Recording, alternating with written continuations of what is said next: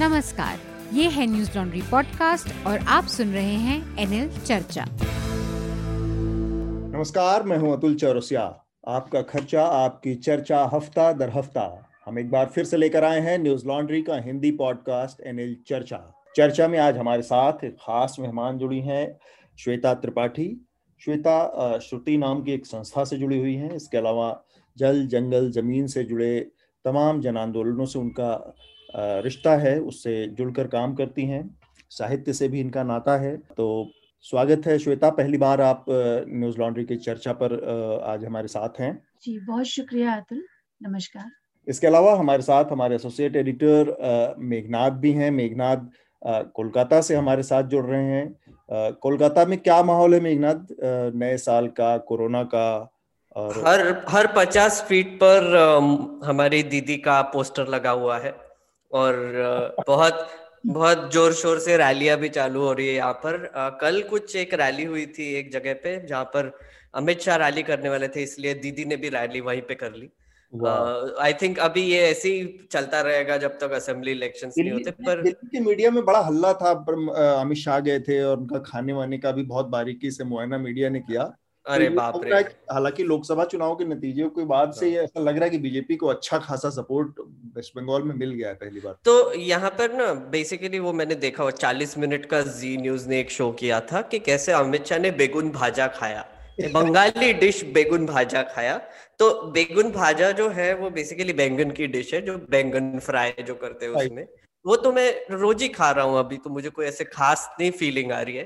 पर शायद मैं अमित शाह भी नहीं हूँ। अगर मैं होता तो शायद मुझे वो फीलिंग भी आ जाती थोड़ी सी। अलावा हमारे साथ हमारे कॉलमनिस्ट आनंद वर्धन भी हैं। साथ में आनंद आपका भी स्वागत है चर्चा में। नमस्कार नमस्कार। तो इस बार की चर्चा इस साल की असल में आखिरी चर्चा है और उससे जुड़ी जो कुछ हमारी औपचारिकताएँ हैं वो पूरा करते हुए हम कोशिश करेंगे कि इस बार की चर्चा कुछ और विषयों पर हो, साल के अंत पर कुछ विशेष चीज़ें हैं जो पूरे साल के दौरान घटी हैं और विशेषकर ये जो साल है 2020 का, वो एक तरह से इस दशक के अंत का भी साल है। तो हम कोशिश करेंगे कि कुछ बड़ी घटनाएँ जो इस पूरे दशक के दौरान घटी हैं, हमारे आपके नज़रों से गुजरी हैं और जिनका बड़ा असर रहा है हमारे राजनीतिक जीवन पर हमारे आम जनजीवन पर नागरिकों के जीवन पर उसके बारे में भी थोड़ी सी हम बातचीत करें। लेकिन उससे पहले जो इस हफ़्ते की बड़ी खबरें हैं जो बड़े घटनाएँ हुई हैं उसके बारे में मेघनाथ सबसे पहले आपको जानकारी दें फिर हम अपनी चर्चा को आगे बढ़ाएँगे। जी। आ, ये चर्चा हम रिकॉर्ड कर रहे हैं 30 दिसंबर जो कि बुधवार है और अभी दोपहर के दो बजे हुए हैं। तो जब तक ये चर्चा आएगा तब तक ये कुछ हेडलाइंस शायद बासी भी हो जाएँगी बट फिर भी मैं बोल ही देता हूँ। मुंबई पुलिस ने दावा किया है कि रिपब्लिक टीवी के editor in chief Arnab Goswami ने टीआरपी घोटाले के लिए बार्क के पुराने सीईओ को मोटी घूस दी थी। और एक ताज़ा खबर आई है कि भारत में भी कोरोना के नए स्ट्रेन के अभी तक के 20 मामले सामने आए हैं। एक मिनिस्ट्री का रिपोर्ट मैं फिर से पढ़ रहा था कि कुछ तेरह हज़ार लोग यूनाइटेड किंगडम से तेईस दिसंबर तक ये महीने में अंदर आए हैं तो उनका सबका कॉन्ट्रैक्ट ट्रेसिंग भी चालू है। पिछले हफ़्ते स्वास्थ्य मंत्रालय ने दावा किया था कि भारत में इसका कोई मामला नहीं है। उत्तर प्रदेश में धर्म परिवर्तन और अंतरधार्मिक शादी में जुड़े नए अध्यादेश के तहत एक महीने के दौरान चौदह मामले अभी तक दर्ज हुए हैं। इक्यावन लोगों को, की गिरफ्तारी हुई है और उनचास लोगों को जेल में भी भेजा गया है। और मैं श्रोताओं को बताना चाहूँगा कि हमारा जो एनएल सेना प्रोजेक्ट है लव जिहाद पर, मिथ वर्सेस रियलिटी, उसमें हमारे अभी रिपोर्ट्स आना शुरू हो गए हैं। आकांक्षा अभी उत्तर प्रदेश से लौटी है। उन्होंने एक लखनऊ में जो पहली केस हुई थी, ये संशोधन के तहत वहाँ पर वो उन्होंने उन्होंने एक डिटेल्ड इन्वेस्टिगेशन किया, वो हमारे वेबसाइट पर ज़रूर पढ़िए और कर्नाटक सरकार ने गौ हत्या से जुड़ा नया अध्यादेश अभी पारित कर दिया है। मध्य प्रदेश सरकार ने भी तथाकथित लव जिहाद जैसे मामलों से निपटने के लिए उत्तर प्रदेश सरकार की तर्ज पर एक एंटी कन्वर्जन लॉ, जिसका नाम है फ्रीडम ऑफ़ रिलीजन एक्ट, वो पारित किया है। मतलब आयरनी तमाम अनुमानों के और अफवाहों को रोकते हुए सुपरस्टार रजनीकांत ने घोषणा कर दी है कि वो अभी राजनीति में कभी आएँगे नहीं और उन्होंने अपने हेल्थ का रीजन बताया है इसके लिए। पर अब वो देखेंगे 2021 में शायद हर महीने में रजनीकांत जी बोलेंगे कि हाँ मैं आ रहा हूँ, फिर मंथ के एंड में बोल रहे, नहीं, मैं नहीं आ रहा हूँ। वो तो होता ही रहेगा। बस यही यही हेडलाइंस है सर तो धन्यवाद मेघनाथ कई सारी चीज़ें हैं मसलन अगर मैं थोड़ा सा सरसरी तौर पर जो पूरे दशक के दौरान घटी घटनाएँ हैं और पूरे साल के दौरान हाल फ़िलहाल में घटी घटनाएँ तो सबसे बड़ी घटना तो हम इस साल की अगर माने तो वो कोरोना का जो लॉकडाउन था, के दौरान हुआ लॉकडाउन था, उस घटना को मानना चाहिए और उस दौरान जो बड़े पैमाने पर लोगों का पलायन हुआ, बड़े शहरों से अपने गाँव की तरफ़, ऐसा नज़ारा कभी हमने नहीं देखा था। बड़े अजीब से हृदय विदारक जो दृश्य हमारे सामने आए थे वो एक बड़ी घटना हुई। इसके अलावा इसी साल की शुरुआत शुरुआत तक जो सरकार ने नया नागरिकता संशोधन कानून बनाया सी एनआरसी का जो विरोध हुआ जिसके तहत शाहीन बाग में और देश के अलहदा हिस्सों में बहुत सारे आंदोलन हुए इसके विरोध में। और उसके बाद उसकी परिणति एक बड़े दंगे के रूप में दिल्ली में हुई। ये भी एक बड़ी घटना थी इस साल की। और साथ में पिछले साल के हिसाब से देखें तो दो बड़ी घटनाएँ थी। जो कि आज़ाद भारत के इतिहास में एक बड़ा बड़ी अहमियत रखती हैं। एक कश्मीर से धारा 370 की समाप्ति की घोषणा सरकार ने की। उसके बाद कश्मीर में लंबे समय तक लॉकडाउन चला। अभी भी वो किसी न किसी रूप में चल रहा है। बड़े सारे नेताओं को नजरबंद कर दिया गया, लोकतांत्रिक अधिकारों को वहाँ से वंचित रखा गया लोगों को। तो वो भी एक घटना के तौर पर देखे जाने लायक एक चीज़ है। इसके अलावा अयोध्या का जो मसला था, वो भी उसका नतीजा हुआ। सुप्रीम कोर्ट ने फैसला सुना दिया और हिंदू पक्ष की जीत हुई। अयोध्या में मंदिर बनने का मार्ग साफ़ हुआ है, रास्ता साफ़ हो गया है। ये भी एक बड़ा मसला था क्योंकि सैकड़ों सालों से इस विवाद में तमाम तरह के घटनाएँ हमने देखी हैं। बहुत सारे दंगे फसाद भी हुए इसके लिए। एक बड़ा political moment Bharatiya Janata party ने नब्बे के दशक में इसको लेकर चलाया पूरा।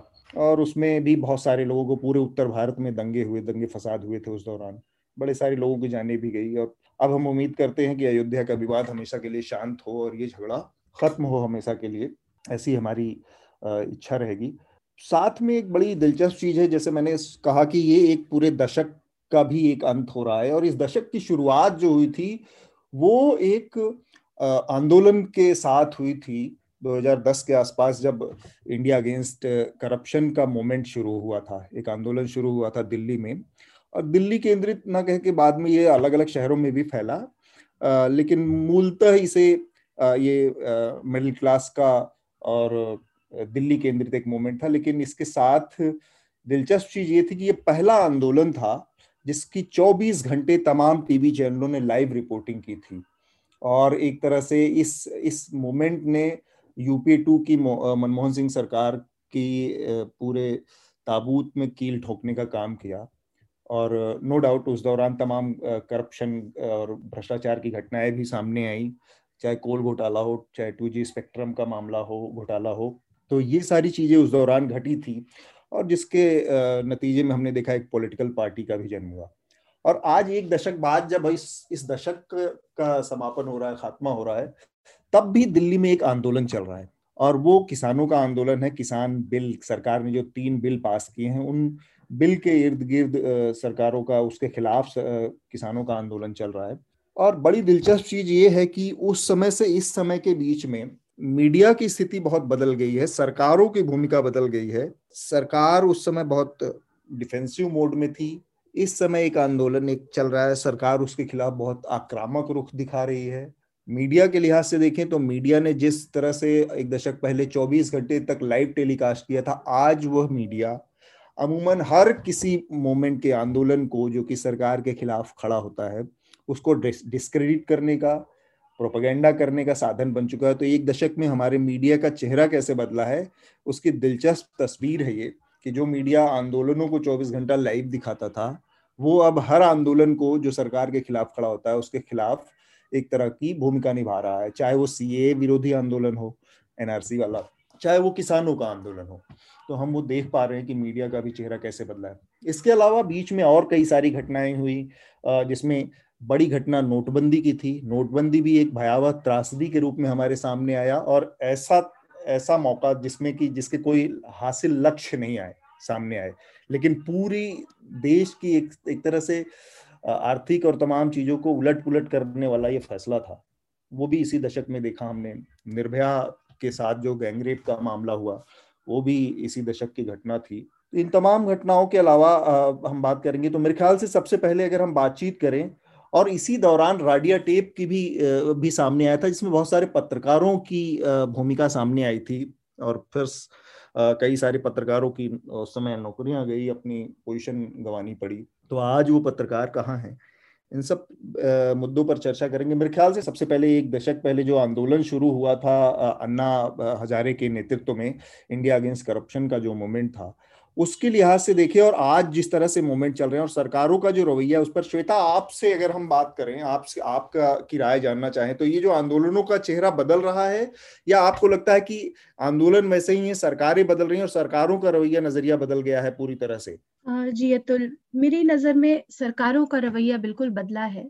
ये ज़रूर है कि आंदोलन भी पहले से ज़्यादा असर्शन उनमें आया है मतलब बिल्कुल असर्शन रहा है, ऐतिहासिक रूप से भी अगर हम देखें तो। तेलंगाना तिभागा तमाम आंदोलन पीछे भी रहे जिन्होंने बहुत अब चूँकि किसान आंदोलन के समय में हम बात कर रहे हैं इसलिए मुझे किसान आंदोलन के ही पुराने उदाहरण याद आ रहे हैं जी। तो उन उन उदाहरणों से भी हम देखेंगे कि पहले भी बहुत बड़े पैमाने पर आंदोलन हुए हैं लेकिन उन आंदोलनों को लेकर के जो सरकारों का रवैया रहा है वो इस तरह से नहीं है जैसे आज है और बिल्कुल बार बार गोदी मीडिया गोदी मीडिया कहा जाता है इसी विशेषण के साथ इसका ज़िक्र किया जाता है। तो इसमें इसका रोल भी है इसकी भूमिका भी है लेकिन ये सरकारों की प्रतिबद्धता के साथ ज़्यादा जुड़ा है। मीडिया की शक्लें आगे पीछे हो सकती हैं। अगर सरकार उसमें आ, उस उन आंदोलनों के साथ आ, एक चर्चा एक लगाव एक पहल सरकार की दिखे तो बिल्कुल बाकी जो संस्थान है वो मज़बूत होते हैं लेकिन यहाँ चूँकि सरकार का ही रवैया बदल चुका है आंदोलनों को देखने का नज़रिया बदल चुका है सरकार आ, बहुत प्रोपगैंडिस्ट एक तरह से कहा जाए बहुत प्रोपगैंडिस्ट पूरा पूरी राजनीति ही बहुत प्रोपगैंडिस्ट हो गई है हम्म। और इस नाते आंदोलनों में जो लोगों का एसर्शन है जो लोगों की बात है वो हम्म। अब उस तरह से नहीं जा पा रही है आ, हम्म। क्योंकि लोग लेना नहीं जा रहे सरकारें उनको आ, आम जनता तक लोगों तक पहुँचने नहीं दे रही है कि ये आंदोलन कहना क्या चाह रहे हैं चाह क्या रहे हैं मीडिया के लिहाज से अगर हम देखें तो ऐसा पहले भी कहा जाता रहा है कि सत्ताधारी दल के खिलाफ ज़्यादा मुखर होना मीडिया के लिए मुनासिब नहीं रहता था या संभव नहीं हो पाता था। फिर भी मीडिया की एक भूमिका रहती थी, इसीलिए मैंने ज़िक्र किया कि किस तरह से जब अन्ना हजारे का आंदोलन दिल्ली में चल रहा था, तब 24-24 घंटे उसको लाइव टेलीकास्ट किया जा रहा था और आज जो मीडिया की भूमिका है, मीडिया एकदम से पिछलग्गू बन गया है सरकार का सरकार का भोपू बन गया है। तो मेघनाथ ये जो बदलाव है ये इस ये मीडिया की स्थिति को के ऊपर अगर आपकी अपनी टिप्पणी क्या हो अगर हम मैं जानना चाहूँ क्योंकि ये पूरी डेमोक्रेसी के सामने एक बहुत गहरे संकट की स्थिति बनती है अगर मीडिया इस तरह से अपना कैरेक्टर बदल रहा है तो। आ, मेरे हिसाब से आप अगर देखेंगे तो हमारी मीडिया की स्थिति ना अर्नब गोस्वामी के नज़रिए से देखनी चाहिए। आप आपको याद होगा जब 2011 में जब वो आंदोलन हुआ था तो अर्नब गोस्वामी एकदम स्टार जर्नलिस्ट बन गए थे। हम्म। उन्होंने यूपीए के काफ़ी मिनिस्टर्स को कटघरे में खड़ा करके बहुत डिफ़िकल्ट क्वेश्चंस पूछे थे। आ, मतलब एकदम स्ट्रेट फॉरवर्ड क्वेश्चंस पूछते थे और बहुत ही मतलब हमारी साइड से बेसिकली क्वेश्चंस पूछ रहे थे ऐसे लग रहा था कि पब्लिक को सपोर्ट कर रहे एक्सेट्रा फिर बाद में ऐसे लगा 2014 के बाद कुछ तो भी बदल गया है कि अर्नब गोस्वामी बदल कैसे गए? पर एक्चुअली वो कभी बदले ही नहीं थे। हम्म। वो एक्चुअली पहले भी यूपीए के खिलाफ थे और 2014 के बाद भी यूपीए के खिलाफ ही रहे। पर एक्चुअली कंसिस्टेंसी है। कंसिस्टेंसी है। अर्नब गोस्वामी काफ़ी कंसिस्टेंट रहे हैं पिछले दशक में।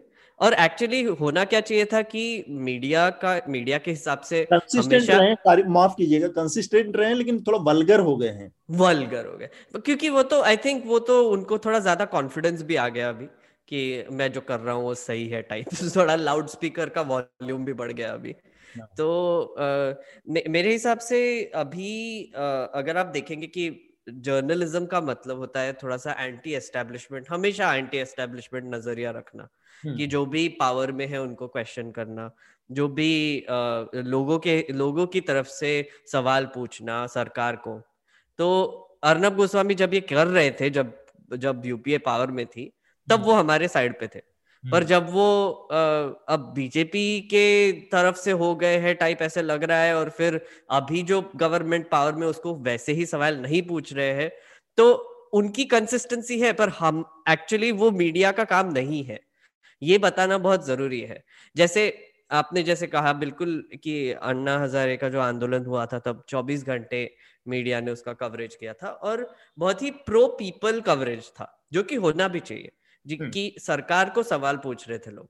अभी क्या हो रहा है कि सरकार को कोई सवाल पूछ ही नहीं रहे लोगों को सवाल पूछ रहे जो प्रोटेस्ट कर रहे हैं उनको सवाल पूछ रहे तो ये एक पंचिंग डाउन वाला सिनेरियो हो गया। हम्म। जब जबकि हमेशा पंच अप करना चाहिए तो मीडिया का ये थोड़ा सा पंचिंग डाउन टाइप सिनेरियो हो गया। हम्म। और ये बहुत स्टार्कली दिखाई दिया है पिछले दशक में। और एक पर्सनली ऐसे बोलू मैं तो सर 2011 में मैं दिल्ली आया था। मैं तो 21 साल का था तब। और तब मैं पार्लियामेंट में काम करना शुरू किया था तब मैं यूपीए के एक मेंबर ऑफ़ पार्लियामेंट के लिए काम करता था। हम्म। और मुझे गुस्सा आता था। और गुस्सा मुझे बीजेपी की तरफ़ आता था कि हमारे कि पार्लियामेंट चलने क्यों नहीं दे रहे हो? क्योंकि हम काम करके आते थे रिसर्च करके आते थे स्पीचेस बना के आते थे और फिर पार्लियामेंट अडजर्न हो जाता था। 2011 से लेके 2014 तक उन्होंने पार्लियामेंट चलने नहीं दिया। पर एक तरीके से फिर मैं अन्ना हजारे के आंदोलन में जाके वो मैदान में भी गया हूँ मैं निर्भया के प्रोटेस्ट में भी था वाटर कैनन भी पड़ी है मुझे मेरे मुँह पे। वो सब हुआ है। तो ऐसे लगता है कि बहुत ही मिक्स्ड फीलिंग टाइप आती है कि हाँ मतलब पार्लियामेंट चल नहीं रहा था पर अभी कर भी क्या सकते थे उस टाइम पे। इतने प्रोटेस्ट चल रहे थे स्ट्रीट पे और इंडिया गेट तक लोग जा रहे थे। तो अभी तो वो हो ही नहीं सकता। अभी तो पार्लियामेंट चल भी नहीं रहा है मतलब अभी भी पार्लियामेंट चल नहीं रहा है तो मज़े की बात यह है कि अभी भी चल नहीं रहा है फिर भी अब अब थोड़ा सा और और बुरा लगता है कि मेजोरिटी हो हैं अब अब वजहें बदल गई हैं। जी वजह मौके पर आनंद को भी लाना चाह रहा हूँ कि ये जो बदला है रवैया मीडिया का आनंद इसको आप कैसे देखते हैं? ये आ, मीडिया लगता है आपको कि ये कोई बहुत बड़ा भटकाव नहीं है मीडिया का? ये या फिर सामान्य बात है या इसमें कुछ असाधारण देख पा रहे हैं आप मीडिया के इस भटकाव में? मीडिया का का एक भाग और मीडिया का दूसरा भाग। अभी भी एक विभाजन है। ऐस, ऐ, ऐसी बात नहीं है कि ए, सभी एक ही पाले में हैं और सभी नहीं हैं तो वो बंटवारा अभी भी है और हमेशा से रहा है। तो एक तो मुझे ये देखना नज़र इस इस नज़रिए से देखना कि सभी चीज़ किसी चीज़ के विरुद्ध ही होने चाहिए। जैसे कि जब कोई चीज़ काउंटर जैसे एक पॉलिटिकल एस्टेब्लिशमेंट जो राज, राजनीतिक रूप से स्थापित स्थापना है या जो पावर में है उसके एंटी होना या फिर कल्चरल एस्टेब्लिशमेंट जिसको ल्यूटेंस जोन बोल दिया जाता है जो पारंपरिक रूप से बौद्धिक वर्ग जिन्हें मान लिया गया है या जिनका उस तरह के है इंटेलेक्चुअल प्रोपोगेशन पर नियंत्रण रहा है। हम्म। तो दो तरह का एस्टेब्लिशमेंट अभी दिख रहा है। तो कुछ मीडिया समूह जो है वो जो है political establishment anti political establishment है कुछ है एंटी कल्चरल एस्टेब्लिशमेंट है। मतलब कल्चरल एस्टेब्लिशमेंट से यहाँ मतलब है वही जिसे ल्यूटेंस कहा जाता है या जो पारंपरिक इंटेलेक्चुअल एलिट है। खान मार्केट गैंग भी कह सकते हैं। हाँ तो काउंटर दो दो तरह से दो धाराएँ चल रही हैं। लेकिन ए, मैं इस बात से सहमत नहीं हूँ कि ये दोनों ये जो है काउंटर किसी चीज़ का होना है। मीडिया जो है इंफॉर्मेशन या कमेंट्री जो है वो जो है एस्टेब्लिशमेंट न्यूट्रल हो सकती है। मतलब ज़रूरी नहीं है कि क्योंकि कई बार जो है एस्टेब्लिशमेंट का एंटी होने में भी कई तरह के इंफॉर्मेशन दबते हैं और कई तरह का भ्रामक प्रचार भी होता है।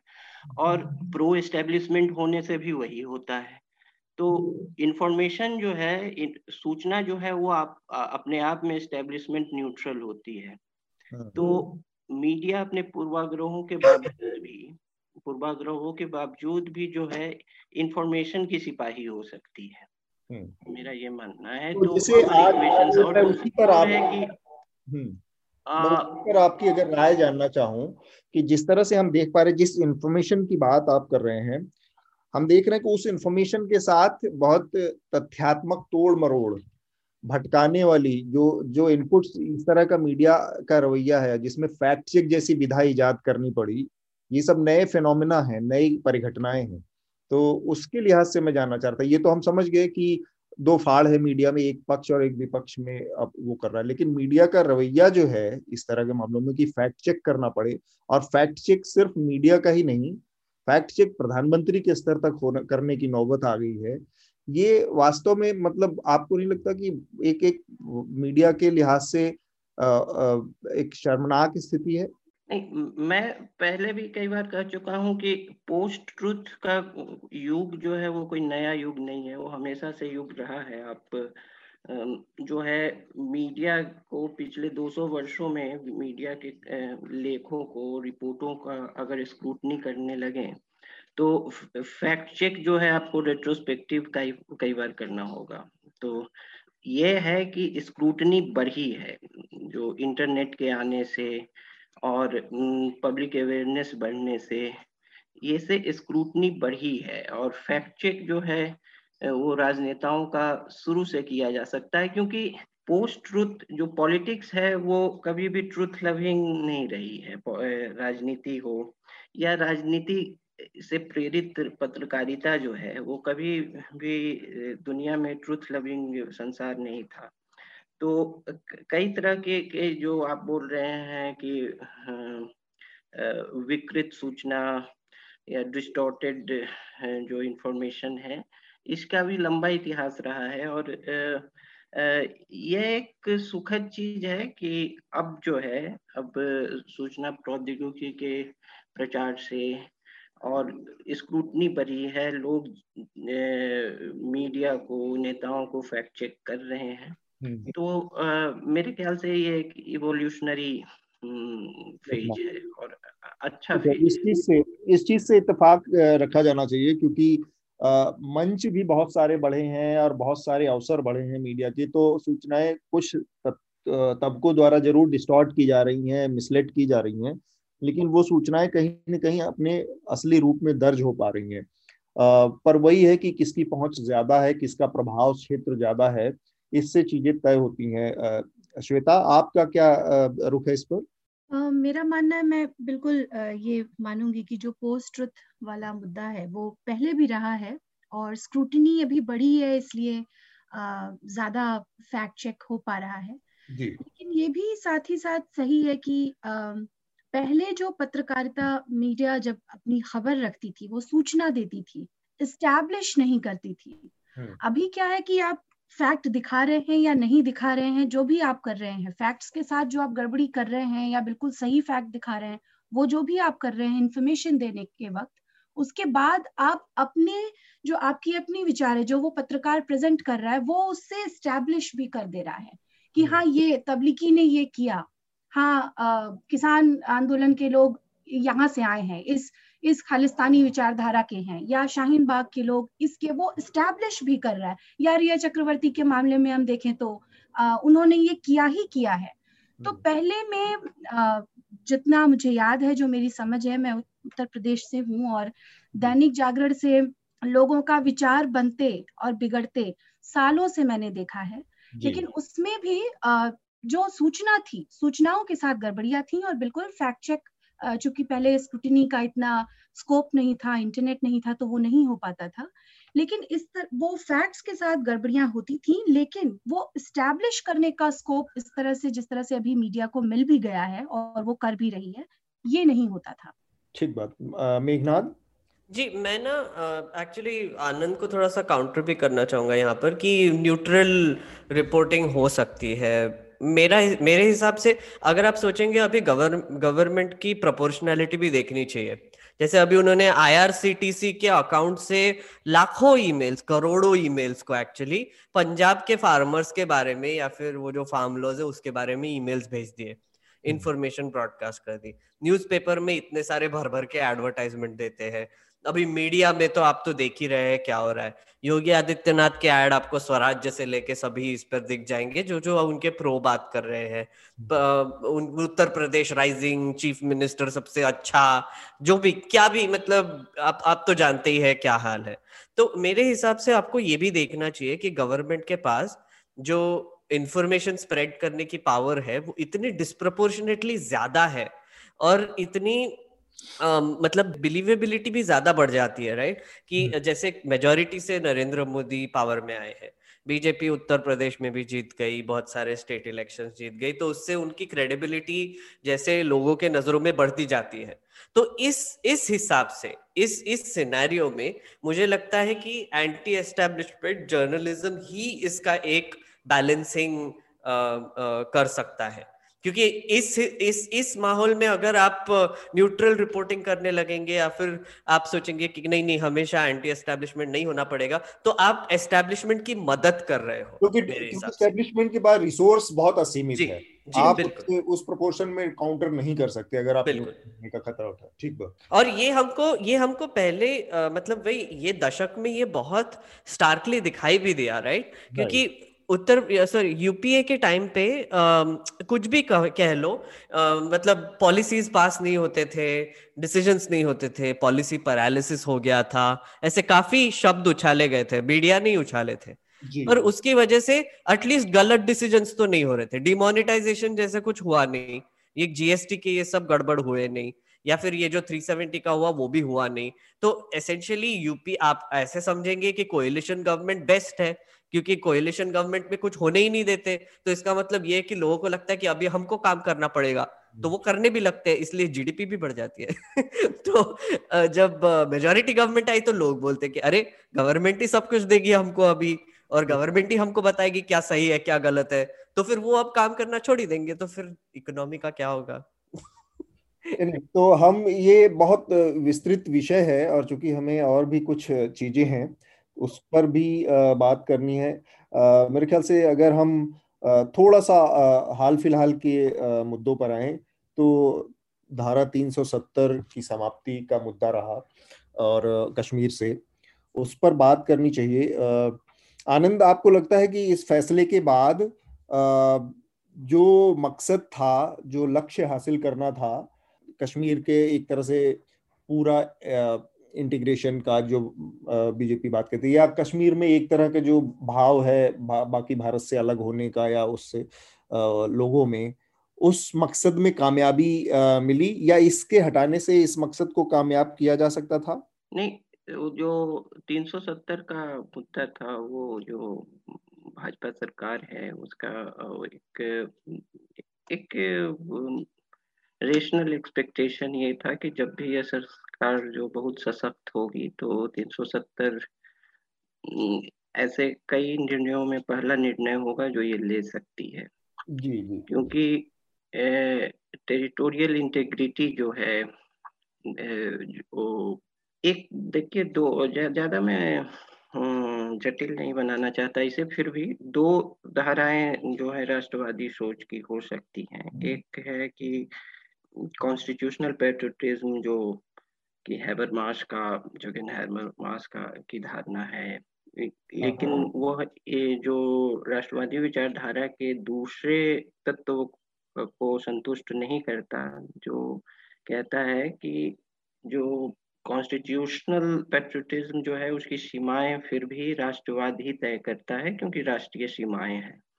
तो जो राष्ट्रवादी पार्टियाँ होंगी जैसे भाजपा है वो टेरिटोरियल इंटेग्रिटी को और उससे जुड़े जो भी उसको असहज तत्व लगेंगे जैसे कि 370 का अलग एक व्यवस्था होना जम्मू कश्मीर में उसको चुनौती देगी तो उस लिहाज से अगर जो वैचारिक एक निरंतरता के रूप में एक नेचुरल पार्टी जो 370 को समाप्त कर सकती हम्म। करने का को एक प्राथमिकता देती वो भाजपा थी अब उसकी धारा ऐसी सशक्त हो गई कि कई पार्टियाँ जो इसका मूल रूप से विरोध करती वो समर्थन में नज़र आई हम्म। क्योंकि ये एक आम धारणा बन गई उस समय जब 2019 में यह हुआ।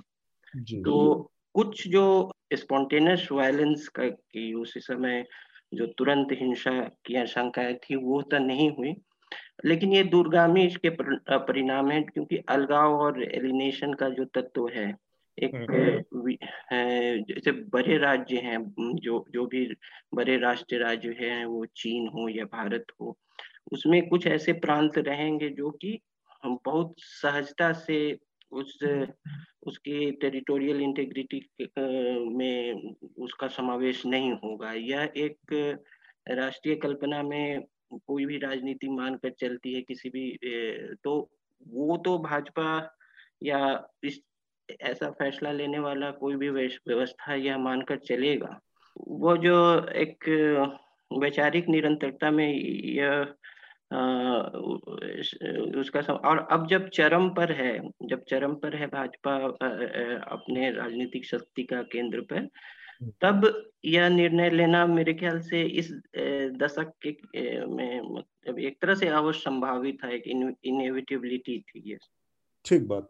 इसमें बस एक चीज़ मैं समझना चाह रहा हूँ कि आपने कहा कि जब इस तरह की जो सरकारें होती हैं या इस तरह की जो वैचारिक राष्ट्रवाद की जो लाइन आपने बताया तो वो इस तरह के फैसले करती हैं। ये ज़रूरी नहीं है कि वो फैसले सबको एक पिच पिला सके, सबको एक आम सहमति की भाव, इसमें आम सहमति का भाव असल में गायब है। और दूसरा ये है कि जो इसमें अलगाव का भाव था या जो नाराज़गी का जो भाव था कश्मीर के हिस्से में वो तो पहले से था। तो क्या इस फैसले ने उस भाव को बढ़ाया बढ़ाने का काम करेगा या घटाने का काम करेगा? मेरा ये सवाल था। श्वेता और मेघनाथ? अतुल देखिए इसको ये एक हिस्टोरिकल सवाल भी है और हम्म। ये सिर्फ़ मतलब इसको इसी परिप्रेक्ष्य में देखना सिर्फ़। कि ये सरकार आई है और ये बिल्कुल सही बात है कि ये वैचारिक राष्ट्रवाद की जब इस तरह की एक सरकारें आती हैं तो कुछ इस तरह के निर्णय लेती हैं। लेकिन इसको हिस्टोरिकली हमको समझना होगा कश्मीर का मामला मतलब 1886 में कश्मीर को गुलाब सिंह ने खरीदा अमृतसर संधि के तहत अंग्रेज़ों से 75 लाख रुपए में। और तब से लेकर उन्नीस सौ बावन तक आते आते आ, मतलब उसमें जो ज़मीन का मालिकाना हक था कभी राजशाही के अंतर्गत चला जाए कभी दरबारियों के पास चला जाए जिसमें ज़ाहिर सी बात है कश्मीरी पंडितों की संख्या ज़्यादा थी उनके पास चला जाए। फिर वहाँ से फिर होते होते उन्नीस सौ बावन तक आते आते। पहले 1950 में एक big landed estate abolition act भी पारित हुआ जो शेख अब्दुल्ला के साथ मिलकर के हुआ। लेकिन उन्नीस सौ बावन में जब नेहरू और शेख अब्दुल्ला के बीच दिल्ली समझौता बना तो वहाँ तक आते आते ये बहुत स्पष्ट था कि कश्मीर किस तरफ़ रहना चाहता है, कहाँ वो 370 की धाराएँ जो, धारा जो उन्नीस सौ छप्पन में फिर संविधान में आई। तो 1886 से 1956 के बीच का ये संघर्ष है। इतना बड़ा हिस्टोरिकल स्ट्रगल इतना बड़ा ऐतिहासिक संघर्ष कश्मीरियों का, और यूँ ही एक कागज़ से अगर उसको हम बाईपास कर देते हैं और उसमें भी आ, मैंने पहले भी कई जगहों पर ये बात कही है कि जब 1947 में जो विभाजन के दौर के समय जो जम्मू के क्षेत्र की जनसांख्यिकी बदलने की कोशिश की गई थी हरि सिंह के नेतृत्व में हुई थी जो उस समय कश्मीर के भी राजा थे और उनके समय में हुई थी जिसमें बहुत बड़े मतलब उसमें लगभग दो लाख सैंतीस हज़ार मुसलमानों का पलायन हुआ था। पाकिस्तान जो अभी पंजाब का जो इलाका पाकिस्तान की तरफ़ है। तो इतने बड़े इतने बड़े बड़ा पलायन उसका उस उस दौर का का जो पूरा डर था उस दौर की जो हिंसा थी या अठारह से लेकर उन्नीस सौ छप्पन के बीच का जो कश्मीरियों का संघर्ष था और उसके बाद से लगातार जो कश्मीरियों को लेकर के एक समझ बनती रही है कि मुसलमान कभी बोला जा रहा है कभी आ, पाकिस्तानी बोला जा रहा है बिल्कुल वो आ, उनका जो असर्शन है वो फिर वाजिब है। और हमने उनके एसर्शन को लगातार न सिर्फ़ नजरअंदाज किया बल्कि उन्नीस सौ छप्पन के और उन्नीस सौ बावन के दिल्ली समझौते को हमने तोड़ते हुए उनके उनका उन, उनके कॉन्फिडेंस को हमने कमज़ोर किया हमारे ऊपर से। तो आज की डेट में पिछले कुछ चार, चार साल पहले जब कश्मीर जाना हुआ था तो तमाम कश्मीरियों के साथ जो बात हुई उसमें किसी का कंफ्यूजन था कि हिंदुस्तान के साथ रहना है किसी का कंफ्यूजन था कि हम एक थर्ड स्टेट बन जाते हैं मतलब अलग अलग कंफ्यूजन थे। मुझे नहीं लगता कि अब इतना सब होने के बाद और फिर अभी हाल में चूँकि हम इस साल की बात कर रहे हैं डोमिसाइल लॉ भी आ गया है। जिसमें कि परमानेंट रेजिडेंट का पूरा डेफिनेशन ही उन्होंने चेंज कर दिया है।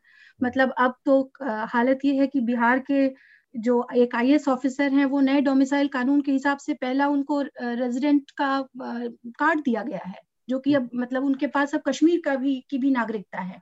तो ये इस तरह के जो तमाम बदलाव किए गए हैं तो ऐसी सूरत में अब मुझे नहीं लगता है कि कश्मीरियों को अब कोई कंफ्यूजन होगी कि उन्हें किसके साथ रहना है या किसके साथ जाना है। तो बिल्कुल हमने लगातार ये जो गलतियाँ की हैं ऐतिहासिक गलतियों के साथ जो हम जहाँ पहुँचे हैं आज इसमें हमने कश्मीरियों का भरोसा खो दिया है। और इसमें एक और बात है कि आमतौर पर इस तरह के जो फैसले हैं जो अधिकार विशेष कुछ देने की बातें हैं, वो एक एक आज़ादी के समय या जब इंटीग्रेशन हो रहा था, जब तो एक हाथ दे, एक हाथ ले के तहत, एक डील के तहत चीज़ें होती हैं कि कैसे आप इन फैसलों को आगे बढ़ाते हैं। और जो हमारा संविधान है वो ऐसा नहीं कि केवल उसमें 370 ही थे। अलग अलग हिस्सों को अलग अलग तरह के विशेषाधिकार देने का उसमें प्रा, पूरा प्रावधान है। तो इस लिहाज से नॉर्थ ईस्ट को अलग अलग तरह के अधिकार मिले हुए हैं इसी संविधान के तहत। तो जिस तरह से भारतीय जनता पार्टी या इन लोगों का या दक्षिणपंथी जो राष्ट्रवाद के फ्लैग बेरर हैं उनका ये जिस तरह से जो प्रचार था पूरा कि 370 ही इकलौती एक वजह है तो वो उनके अपने पॉलिटिकल माइलेज के लिए पॉलिटिकल मुद्दों के लिए तो ठीक है कि उनको चुनाव लड़ना है या उसके ज़रिए एक वो बना रहे थे, क्योंकि उसमें एक अंडरटोन था, क्योंकि कश्मीर की की जो धार्मिक पहचान है या उसकी जो एक उस आस्था थी, उसको भी, वो भी इनके पक्ष में जाती थी वरना हम, हमारे लिहाज से बतौर पत्रकार, मीडिया की तरफ़ से ये बात जानी चाहिए थी कि ये कोई असंवैधानिक या ऐसा कोई काम नहीं है जो और किसी को नहीं मिला है। मेघनाथ? जी आपको थोड़ा सा थोड़ा सा हम जूम आउट करेंगे। आई थिंक दोनों गेस्ट से कश्मीर के बारे में काफ़ी बात कर लिया पर आपने जैसे बोला कि ये जो नेगोशिएशन होता है बेसिकली जब भी कोई ऐसा डिसीज़न होता है तो दो पार्टीज़ के बीच में नेगोशिएशन होता है। गवर्नमेंट और स्टेक होल्डर्स के बीच में बातचीत होती है कि ये ये जो आप कानून लागू करने जा रहे हैं, इससे आपके लाइफ में क्या इफ़ेक्ट पड़ेगा, आपको क्या फ़ायदा होगा, क्या नुकसान होगा, ये सब बातें होती है। और यहाँ पर मीडिया का भी बड़ा रोल होता है, जहाँ पर उनको भी एक्सप्लेन करना होता है कि ये जो नई पॉलिसी आ रही है, इससे आपको ये ये इफ़ेक्ट होगा, ये ये फ़ायदा होगा, ये ये नुकसान हो सकता है। पर आप देखेंगे तो पिछले मतलब एटलीस्ट 2014 के बाद जो भी पॉलिसीज़ आए हैं, बड़े वाले, बड़े डिसीजंस जो लिए गए इसमें कोई कंसल्टेशन नहीं करते। तो मतलब यहाँ पर कोई अटेम्प्ट नहीं होता है कि स्टेक होल्डर से बात करेंगे।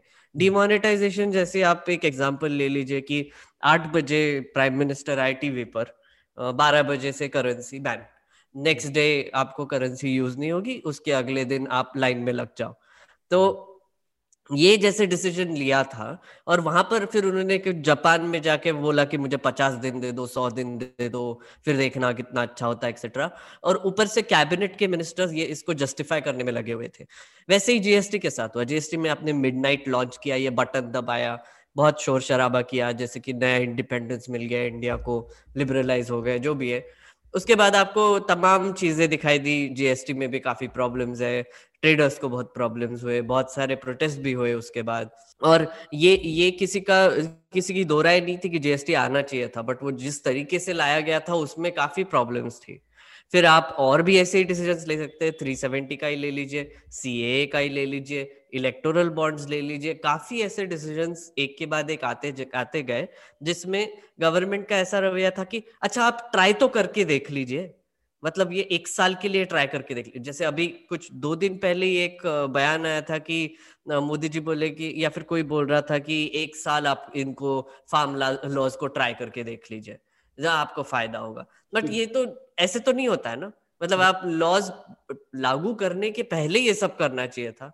बातें करनी चाहिए थी नेगोशिएशंस करनी चाहिए। बहुत तो, महत्वपूर्ण बात है मेघनाथ जी। कंसल्टेंसी की पूरी प्रोसेस है। असल में वो डेमोक्रेसी की बहुत मूल आत्मा जैसी चीज़ है। जी और आई थिंक सर इसका को उसमें इन्वॉल्व करते हैं अपने फैसलों में? सर इसके पीछे और एक वजह एक तो आपने स्टैंडिंग uh, कमिटीज में जो बिल जा रहे हैं वो कम हो गए हैं। कमिटीज ज़्यादा पढ़ाई नहीं कर पा रहे एमपीज पढ़ाई नहीं कर पा रहे पर इसमें ना मुझे लगता है कि Uh, कुछ हद तक हमारे मिडिल क्लास की भी थोड़ी सी गलती है इसमें। बहुत जल्दी है हमको सब कुछ अभी चाहिए। बेसिकली पेशेंस नहीं है। जैसे यूपीए के टाइम पे पॉलिसी पैरालिसिस हो गया था तो उसका ऑपोजिट मतलब यही है। उसका ऑपोजिट ये है कि आपको बिना पूछे डिसीजंस लिए जाएँगे। और अभी अगर आप जस्ट जनरली आपके मिडिल क्लास फैमिली में या फिर अपर कास्ट फैमिलीज़ में पूछ लेंगे तो बहुत खुश है लोग। कि हाँ ऐसे ही तो होना चाहिए। क्या ही पूछेंगे? हर चीज़ में थोड़ी पूछने वाले हैं राइट पर हर चीज़ में पूछना चाहिए एक्चुअली हर यही गवर्नमेंट का काम होता है कि सबसे एफिशिएंटली और सबसे सटीक तरीके से कम्युनिकेट करना चाहिए और पूछना भी चाहिए कि नहीं ये ठीक है या नहीं है राइट right? right? जो बस पाँच साल में वोट करके बस आप खत्म हो गया आपका काम ऐसा नहीं होता है। या तो लोकतंत्र तो हमेशा चलने वाली एक प्रक्रिया भी है। पाँच साल में एक बार केवल पुर्जा लगाने से तो बाकी पुर्जों में जंग लग जाएगी।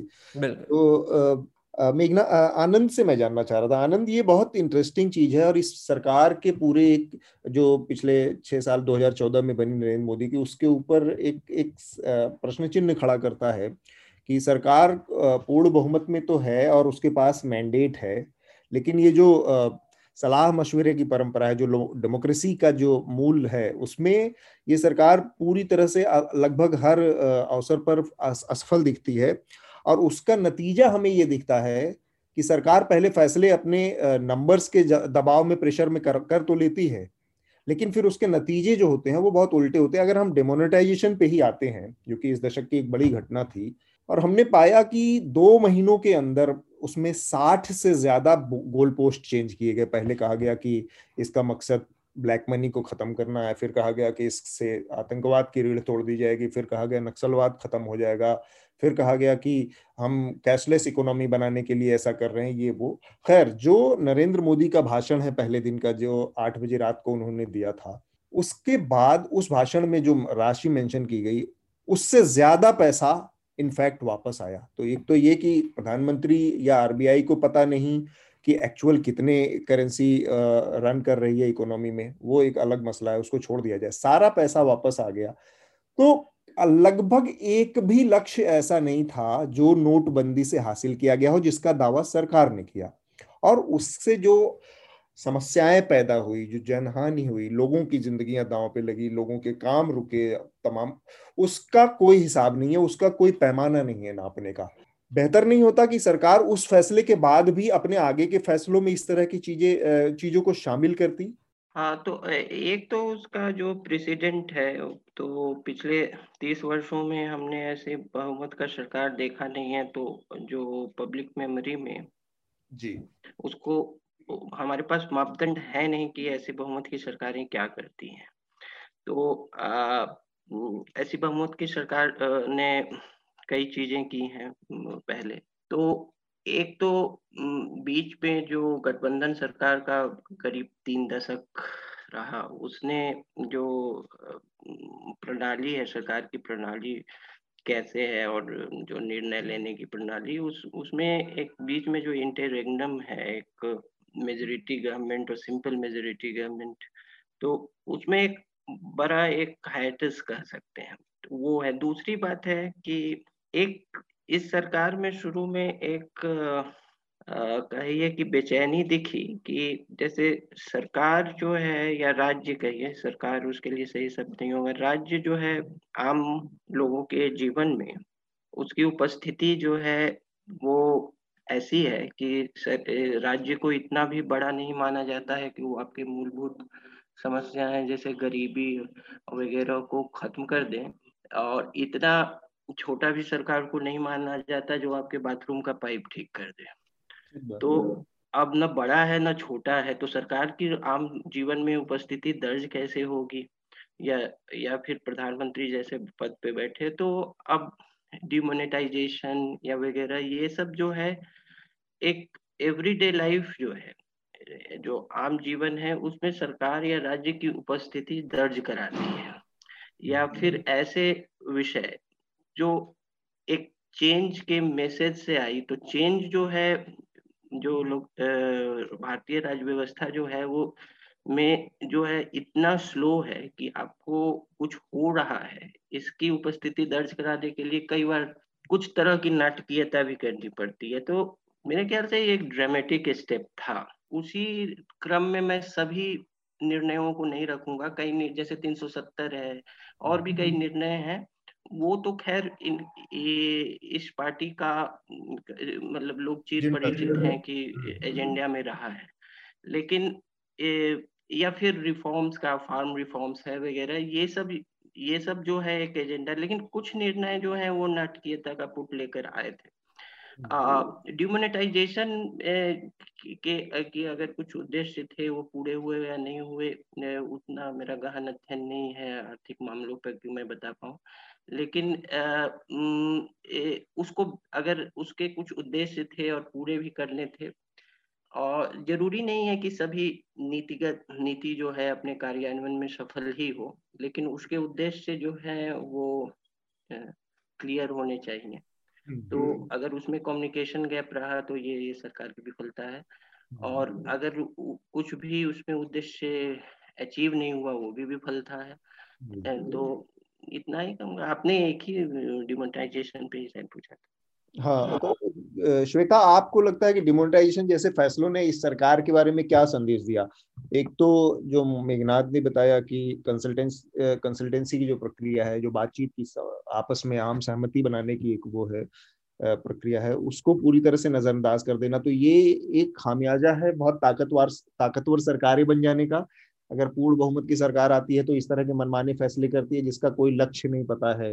जिसके बारे में ज़रूर ज़्यादा लोगों को से बातचीत नहीं की गई उसके स्टेक होल्डर्स जिसमें शामिल नहीं है। मनमाने फैसले करने की छूट मिल जाती है ऐसी सरकारों से?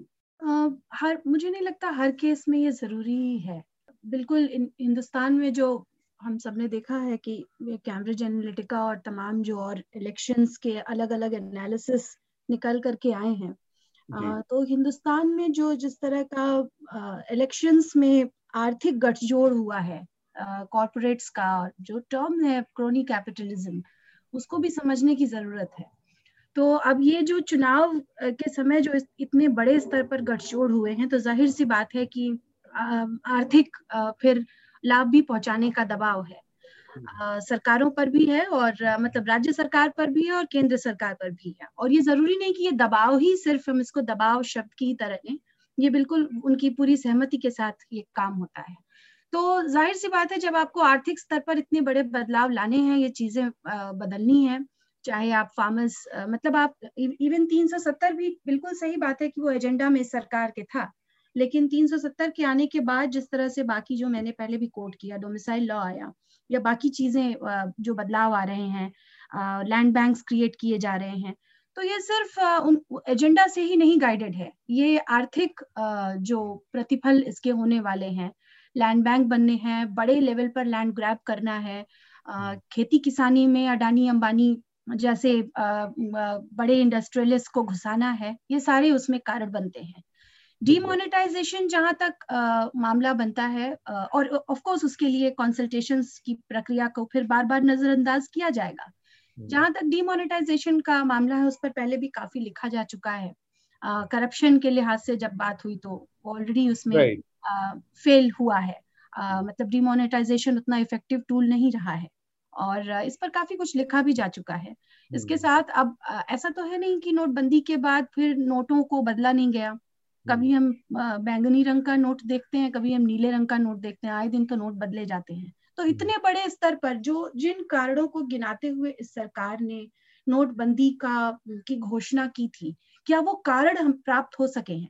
और इस पर चूँकि काफ़ी कुछ कहा जा चुका है इसलिए उसको कुछ भी कहना रिपीट करना होगा लेकिन जितना कुछ कहा गया है जो शोध आए हैं जो रिसर्च आए हैं उसमें असल में हमारी आर्थिक दशा इस देश की आर्थिक दशा बिगड़ चुकी है हम्म। तो नोटबंदी जिस कारण से हुई थी वो तो नहीं हुई उसके नकारात्मक प्रभाव ज़रूर दिख रहे हैं और हम्म। ये सब कुछ बिल्कुल सही मेघनाथ ने कहा है सब कुछ बिना वाइडर कंसल्टेशन के नाते है इसमें हम्म। आर्थिक पहलू ज़रूर एक बड़ा कारण है जो इस सरकार और चूँकि पिछले 1990s के बाद जो लगातार रिफॉर्म्स के नाम पर लिबरलाइजेशन को जिस तरह से जो बढ़ते बढ़ते बढ़ते बढ़ते हम जहाँ आज पहुँचे हैं, उसमें इस इस तरह के आर्थिक दबावों का या यूँ कहें आर्थिक और राजनीतिक साठ गांठ गठ जोड़ का सामना करना वाजिब है। इसमें डिमोनेटाइजेशन के ज़रिए ही एक बड़ी महत्वपूर्ण चीज़ है जिस पर बात करना, जिसका ज़िक्र मेघनाथ ने किया इलेक्टोरल बॉन्ड और डिमोनेटाइजेशन और उससे जुड़ी एक घटना है कि करप्शन क्या जो मोदी सरकार का प्रशासन रहा पिछले छह सालों का, सात सालों का, वो पूरी तरह से करप्शन मुक्त रहा, वो करप्शन फ्री है? ये भी एक बड़े बहस का और उसका विषय होना चाहिए, जो कि आज हमारे मीडिया के डिस्कोर्स से बाहर है कि क्या ये पूरी तरह से करप्शन फ्री एक कोई सरकार दी गई है प्रशासन मिला है देश को?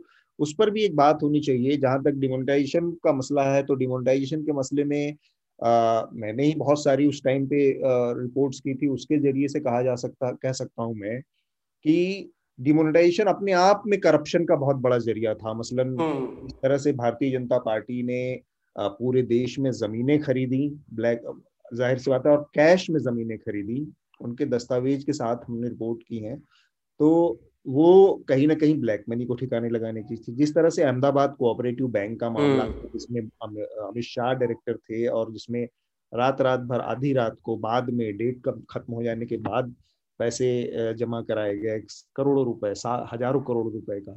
वो सारे मामले तो जो करप्शन की बात है कि करप्शन कितना करप्शन मुक्त रहा इसी तरह से इलेक्टोरल बॉन्ड का मसला है।